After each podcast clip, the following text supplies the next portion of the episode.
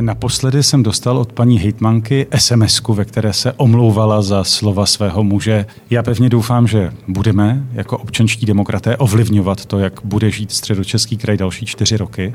E, to, co hodně určuje e, tvář kraje, e, tak jsou silnice druhé, třetí třídy. S jakými ambicemi jdeš do těch voleb? Vyhrát. Já do voleb chodím jenom s tímhle základním předsevzetím, to jinak nejde. Eh, Martin Kupka, místo předseda ODS a lídr eh, ODS do krajských voleb ve středních Čechách.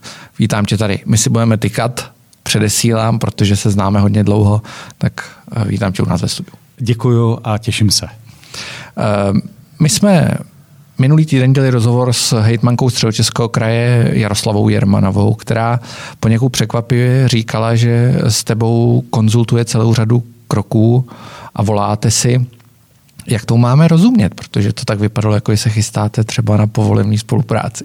Naposledy jsem dostal od paní hejtmanky sms ve které se omlouvala za slova svého muže, které zveřejnil na Facebooku o tom, kterak jsme, to ani nechci zmiňovat, protože nad tím má smysl jen mávnout rukou. No a předtím jsme si v době koronaviru volali, respektive já jsem volal jí a prosil jsem jí o řešení nedostatku eh, základních ochranných prostředků eh, pro lékárny ve středočeském kraji, na které se nějak zapomnělo. Tak to byl, jestli si pamatuju, jeden z posledních kontaktů a že bychom si pravidelně telefonovali, to si teda opravdu netelefonujeme. Samozřejmě, že eh, jako krajský zastupitel, když eh, se objeví nějaký vážný problém, eh, tak se ozvu, abych se zeptal, co to má znamenat a co s tím případně je možné dělat, ale že by to mělo charakter domlouvání povolební spolupráce, no tak to určitě nemá. Ono to nebylo ani tak o domlouvání povolební spolupráce, ale spíš o tom, že se bavíte jako o různých problémech středočeského kraje a, a řešíte spolu ty věci. Uh, nicméně ta druhá část mé otázky je, vy už jste spolu byli v koalici a uh, přesně to byla ta moje jedna z otázek na paní hejtmanku, když jsem se jí ptal, s kým by šla do koalice a ona vlastně nevyloučila, že by šla s vámi do koalice, protože už s vámi jednou v té koalici byla je nutný zdůraznit, ta koalice se rozpadla. Eh, rozpadla a... se z konkrétních důvodů, protože eh, ano a paní Hitmanka vypověděli smlouvu. Přesně tak. Eh, a nyní tam vládne se socialisty a komunisty. komunisty. Jak ty se díváš na, na ty možnosti vlastně povolební? Já především chci, když, aby když se... budeš samozřejmě v situaci, kdy budeš ovlivňovat podobu té koalice. Já pevně doufám, že budeme jako občanští demokraté ovlivňovat to, jak bude žít středočeský kraj další čtyři roky. Eh, ta naše zkušenost nebyla příznivá, protože končila rozpadem ty koalice, ke kterému my jsme nijak nepřispěli. A vlastně dostali jsme sice na výběr, ale ten výběr byl vlastně nedůstojný. A co se týče teda opakování e, takové koalice, na to já moc nevěřím. My chceme ve středních Čechách přinést změnu. E, to, že se celá řada klíčových věcí opravdu bude dělat jinak, než se dělá. A mezi to počítám například komunikaci s veřejností, to, že se nebudeme muset stydět za trapné kauzy a jako středočeši a to, že se klíčové věci, jako je zpráva a údržba silnic, opravdu posunou k lepšímu.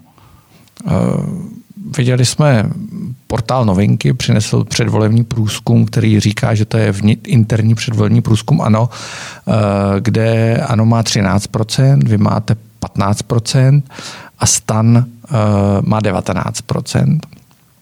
Máte, ANO se k tomu průzkumu nehlásí, celá řada zase lidí tvrdí, že to skutečně je průzkum. Ano, pak tady byl průzkum Kantaru pro českou televizi, který byl kritizovaný kvůli tomu zadání, kvůli těm parametrům, které byly skutečně velmi nestandardní a počítali mimo jiné s výrazně vyšší volební účastí, než kterou, kterou doprovází krajské volby. Máš nějaký průzkumy vlastní? Jak, jaká je ta situace současnosti? Otevřeně říkám, že nemáme ty průzkumy. Zvažovali jsme, že nějaké zadáme. Já jsem nakonec usoudil, že v tomhle opravdu výjimečném stavu i epidemiologickém, eh, i předvolebním eh, nemá moc smysl v tuhle chvíli průzkumy dělat, protože buď dopadnou tak šíleně, eh, jako ten průzkum Kantaru, který je odborně úplně mimo, nám vlastně přeje dá se říct. Ale je úplně k ničemu. A vytvořit další průzkum, který vlastně nic nerozkryje, nic nenapoví, nemá smysl.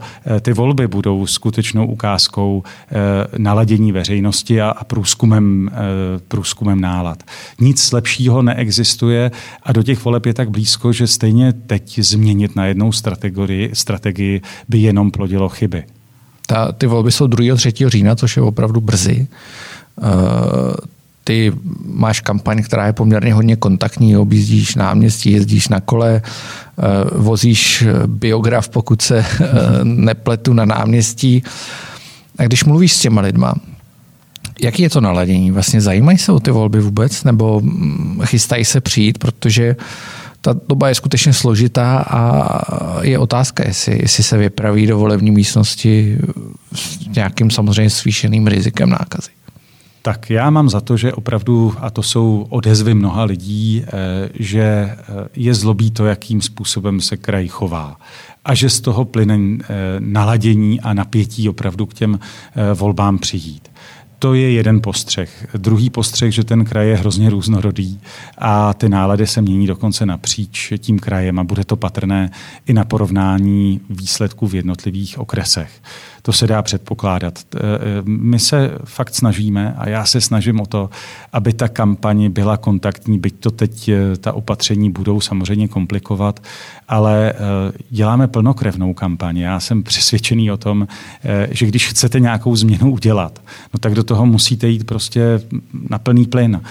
A tak ta kampaň taky vypadá. A myslím si, že je odlišná od kampaní všech ostatních eh, politických subjektů, ať už intenzitou, množstvím těch kontaktů už od léta, eh, tak eh, pokusem opravdu si ten region na vlastní kůži znovu zmapovat.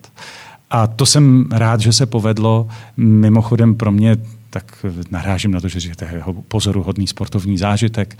Myslím, že o to tolik nešlo a vlastně až tak pozoruhodný není. Eh, k Tour de France to fakt mělo hodně daleko, ale byla to příležitost potkat obrovské množství lidí a zmapovat opravdu, jaké potíže, jaké vážné problémy a témata řeší v těch jednotlivých oblastech, zatímco okolí Prahy je v tuhle chvíli eh, opravdu eh, v řešení nedostatku míst v základních školách a kraj s tím musí pomoct. Doposavat proto mnoho neudělal eh, a musí vstoupit jako aktivní eh, partner do toho řešení. Tak naopak třeba o krajové části tam pořád je jako největší téma nedostatek vodovodů, neodkanalizované obce. Střední Čechy jako region jsou na tom vůbec nejhůř porovnání se všemi ostatními regiony České republiky, co do poměru odkanalizovaných eh, domácností a domácností připojených na veřejné vodovody. To mě, eh, a přesně i na to jsem se ptal paní hejtmanky Jermanové, ona s tím nesouhlasila. Já vždycky říkám, že ty střední Čechy paradoxně, přestože jsou druhý, v podstatě, v podstatě druhý až třetí nejbohatší kraj eh, po Praze, když Prahu bereme jako samostatný region, tak tak nevypadají jako druhý nebo třetí nejbohatší, protože často i ty chudší kraje vypadají odoslíp, silnice tam vypadají odoslíp, konec konců i ty vesnice vypadají odoslíp a některé ty části středočeského kraje na mě vždycky působily, jako vypadají trošku jako v poválečném stavu a řada těch vesnic. Proč se tohle vlastně děje? Nebo má, máš, kde vlastně vidíš tu prioritu, eh, jak tohle změnit? Eh, to, co hodně určuje hm, tvář kraje, eh, tak jsou silnice druhé, třetí třídy. Když přejedeme i třeba do Ústeckého kraje, ale na Vysočinu, tak tam opravdu z cedulí ukončující středočeský kraj začíná často významně lepší komunikace. To je jeden fenomén. Tak zlepšit zprávu a údržbu silnic je opravdu úkol číslo jedna. Druhá věc, která je závažnější, je hlubší, to, že eh, středočeský kraj historicky se vyvíjel trochu jako jakési vnitřní sudety. Říkám to v úvozovkách, ale víme, že eh, se do komunikací v okolí Prahy prostě neinvestovalo a přitom jsou nejzatíženější vůbec v celé České republice. Platí to, že tak, jak eh, jsou frekventované silnice druhé třídy ve středních Čechách, tak tak často nejsou frekventované ani jedničky v jiných regionech. A o trojkách to platí obdobně, takže eh, tohle je velká zátěž a pro ten kraj to znamená zároveň získat od vlády finanční prostředky na tenhle zásadní dluh, za který kraj sám o sobě nemůže. Proto, aby se podařilo opravdu v nějakém výhledu dát do pořádku tu extrémně hustou a extrémně zatíženou silniční síť, tak jsou potřeba opravdu investičně minimálně 2 miliardy korun ročně investičně, nemluvím o e, údržbě a o správě. A e, tohle je věc, ke které my se opravdu potřebujeme probojovat, e, tak aby to středočeši poznali, že jezdí opravdu po lepších silnicích. Ty jsi zároveň starosta Líbeznic, což byla taky vesnice, eh, no to není vesnice vlastně, ale... ale my si za tím zakládáme, že to je vesnice. My tam pořád žijeme jako eh, a snažíme se o to eh, životem co nejvíc obecním než městským. OK, tak budeme říkat obec, ale taková větší obec, o dost větší obec. Ta byla v poměrně taky neutěšeném stavu ještě mnoho let zpátky ty si tam, nebo vy jste tam všichni asi dohromady přivedli celou řadu zajímavých, postavili řadu zajímavých staveb, školu a tak dále. Eh, věci, které skutečně tu ráz té obce změnily. Co byl vlastně ten největší problém? Jako co, co ty vidíš jako největší problém na té komunální úrovni? Co by si chtěl přenést na tu krajskou? Eh, ten příklad Líbeznic ukazuje, že když chcete dáte dohromady dobrý tým, a v tomhle, to je možná nezasloužené, ale eh, líbeznické zastupitelstvo se už třetí volební období poskládalo tak, že tam všichni mají fakt chuť eh, té obci prospívat a pouštět se do odvážných projektů v malé obci, eh, oslovit architekty a dělat architektonickou soutěž před deseti lety eh, byl pozoruhodný, výjimečný, odvážný počin. Teď naštěstí, tak jak je víc obcí, které už to zkoušejí, eh, tak je to stále častější a častější způsob, jak do té obce přivést opravdu zajímavé stavby. A za veřejné prostředky udělat to nejlepší, co se dá, ne nutně to absolutně nejlevnější, ale to nejlepší, co bude otiskem doby a jestliže jsou to veřejné prostředky, tak já to vnímám jako odpovědnost pokusit se za ně získat opravdu i co do kvality to nejlepší, co je možné. A takhle tohle chci přenést na krajskou úroveň. Já jsem už něco měl možnost ovlivnit, eh, kdy jsem například na kraji v tom roce přišel do kontaktu opravdu se špatným projektem rekonstrukce eh, centra v Choceradech eh, pro děti v terminálním stádiu a pro velmi vážně nemocné děti. A ten projekt jakoby nevěděl, pro koho vlastně vzniká. Úplně míjel svou původní funkci a tohle důsledné zaměření na to, že to má sloužit a má to sloužit lidem, kteří to budou využívat, je prostě věc, klíč, který chci přenést na eh, středočeskou úroveň. Dneska, když byste se zajeli podívat do těch ocerat, tak ten objekt, který vznikl, je nejenom na pohled pěkný, ale je opravdu uspůsobený tomu, aby posloužil co nejvíc dětem, které tam budou a které jsou opravdu v nejvážnějších stádiích nemoci. Jak vnímáš v tomhle ohledu ten kraj? Není to trošku jako umělej konstrukt, protože uh, ono se o tom poměrně málo mluví, ale když i my se bavíme s komunálními politiky, klidně i s těmi krajskými nebo celostátními, tak řada z nich zastává názor, že ty kraje jsou vlastně zbyteční, protože jsou moc velký.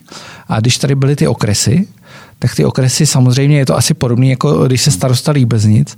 Prostě měli možnost rozhodovat samozřejmě daleko cíleněji, daleko efektivněji, protože věděli, kam ty peníze dávají. A teď přijdeš na kraj a Eh, budeš rozhodovat eh, zároveň o rakovníku, které je na jiné straně a třeba nevím, o Vlašimi, která je úplně 200 kilometrů dál. Jo? Já netrpím nostalgií za bývalými okresy, protože jsem taky dobře zpraven o tom, jak to tam často fungovalo, že na konci eh, roku přednosta okresního úřadu rozdal, co měl, aniž by k tomu byla potřeba nějaká opravdu soutěž o to, co obce připraví a co má taky vykazovat nějakou kvalitu, ale bylo to poměrně rychlé a bylo to pohodlné, ale nemuselo to nutně být správné.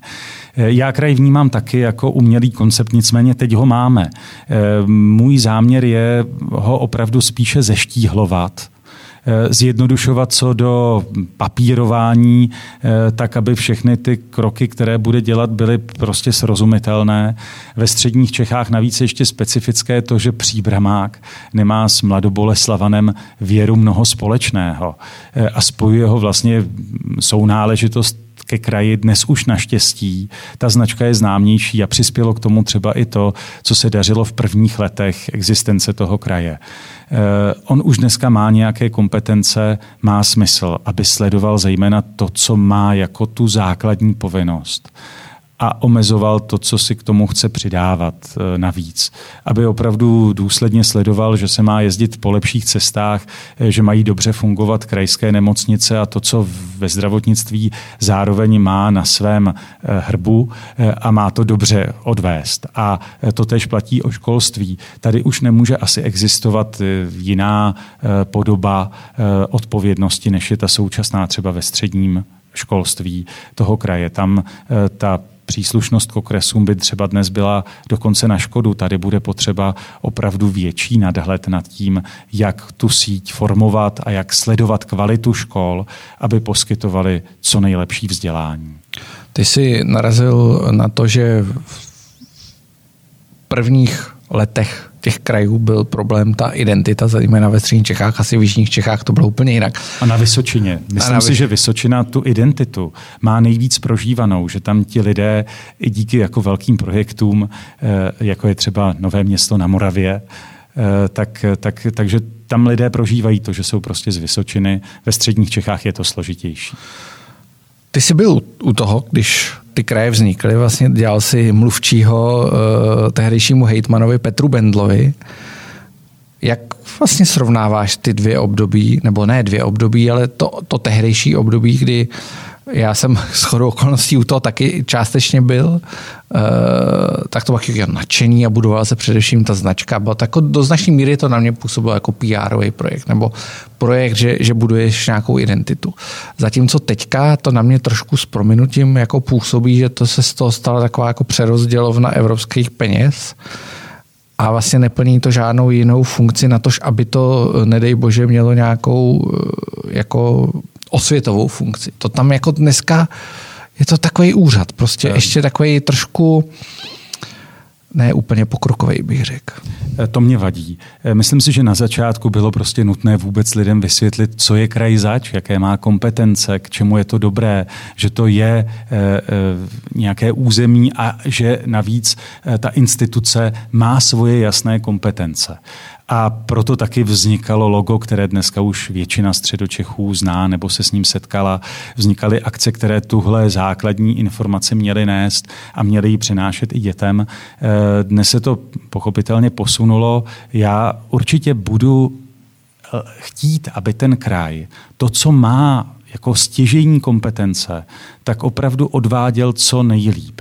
Aby si opravdu zbytečně nepřidělával další eh, věci, protože jich ve státě je zkrátka dost, ale aby za to, co opravdu je jeho eh, hlavním eh, tématem, zpráva a údržba silnic druhé a třetí třídy, střední školy, nemocnice, samozřejmě domovy pro seniory a e, ústavy sociální péče, aby opravdu o tyhle klíčové služby se byl schopen postarat co nejlíp.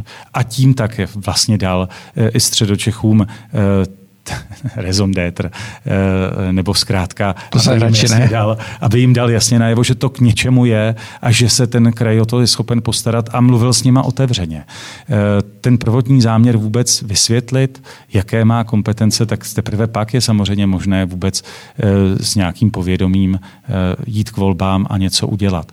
Nechci Eh, kamennou instituci, která bude nafoukaná, která si bude prostě řešit své vlastní záležitosti. Eh, ten důraz na to naplnění základních věcí, základních služeb a rolí, eh, to bych chtěl, aby bylo to další čtyři, čtyřleté období, které je před námi. S jakými ambicemi jdeš do těch voleb? Vyhrát. Já do voleb chodím jenom s tímhle základním předsevzetím, to jinak nejde. Já tam nejdu proto, abych si sedl na teplé místo. Ta role hejtmana, pokud se dělá dobře, tak je víc o poměrně velkém vypětí a o tom dát tomu kraji dobré projekty a posunout ho kousek dál. To je moje chuť a proto nakonec jsem šel i do té poměrně složité předvolební, do toho složitého předvolebního souboje, ale to pak pro mě má smysl. A pro ods jako celek. Tam je ještě jedna poměrně silná koalice eh, ve volbách, když budu brát jako hlavní favority ODS, ano, a je tam ještě jeden eh, hráč, který se ukazuje v tom vnitřním průzkumu ano, říkejme mu tak, byť se k němu ano nehlásí. Eh, a to je stan, koalice stanu některých dalších stran, kde je starostka Petra Pecková, kterou vede starostka Petra Pecková, starostka Mnichovic, taky starostka. Eh, komunikujete spolu o případný povolební koalici, protože se asi nabízí. To je jedna věc. A druhá věc, eh, proč jste vlastně nešli do koalice spolu už v těch volbách? Uh Myslím si, že to nebylo eh, od první chvíle na stole. Stan je ve středních Čechách opravdu silný. A abychom dokázali získat maximum možných hlasů, tak tady by to spojení nemuselo dobře fungovat. Nepřineslo by eh, to přečíslení té stávající koalice. Eh, my jsme taky vytvořili spojení s celou řadou menších pravicových subjektů, stranou soukromníků, monarchisty, klubem angažovaných nestraníků, konzervativci. A to myslím, že je dobrý krok. I proto dát jasně najevo, že jsme eh, připraveni spolupracovat. Stany nám v mnoha směrech blízko. Na naší kandidáce je 21 starostů a místo starostů, protože ODS eh, tu komunální rovinu měla vždycky pevnou a hodně silnou. Eh, taky za těmi lidmi je vidět spousta konkrétní práce. To se v těch krajských volbách eh, počítá a eh, logicky máme tím pádem k sobě i co do řešení celé řady témat blízko konec konců, ať už se jedná o stavební zákon, který se teď skloňuje, ať už se jednalo o to vydobití té kompenzace pro obce a teď bojujeme dál o kompenzaci pro kraje, tak to začala ODS ve sněmovně v Dubnu a pak se přidali další ale to téma prostě nás logicky spojovalo. Eh, takže v tom směru si troufnu tvrdit, že i díky té komunální zkušenosti eh, jsme si blízko. Děkuji ti za návštěvu u nás ve studiu a přeju hodně štěstí ve volbách. Děkuji a já jdu dál do voleb s tím, že musí dopadnout dobře. Díky.